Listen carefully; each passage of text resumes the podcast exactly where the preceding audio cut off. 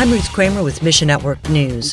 Bangladesh's election results from earlier this month are under severe scrutiny. The United States and United Kingdom say the election in Bangladesh was not free and fair, resulting in a fourth term for Prime Minister Sheikh Hasina. Many polling stations were virtually empty, and an EU Parliament member pointed out illegal voting procedures. Bruce Allen with FMI says many Bangladeshis are politically dissatisfied and even hopeless. Pray they would know justice and peace in Christ. And we explained yesterday why Muslims in Iraq associate Christians with the West and how it's increasing persecution. Today, Samuel with Redemptive Stories shares the silver lining. God is still working even in the midst of all the chaos. The Lord is doing something amazing. Find details in the full story at missionnews.org. Then pray. Ask God to protect Iraqi Christians and pray they'll be bold in sharing their faith. Pray that God will be glorified through it all. Mission Network News is service of One Way Ministries. I'm Ruth Kramer.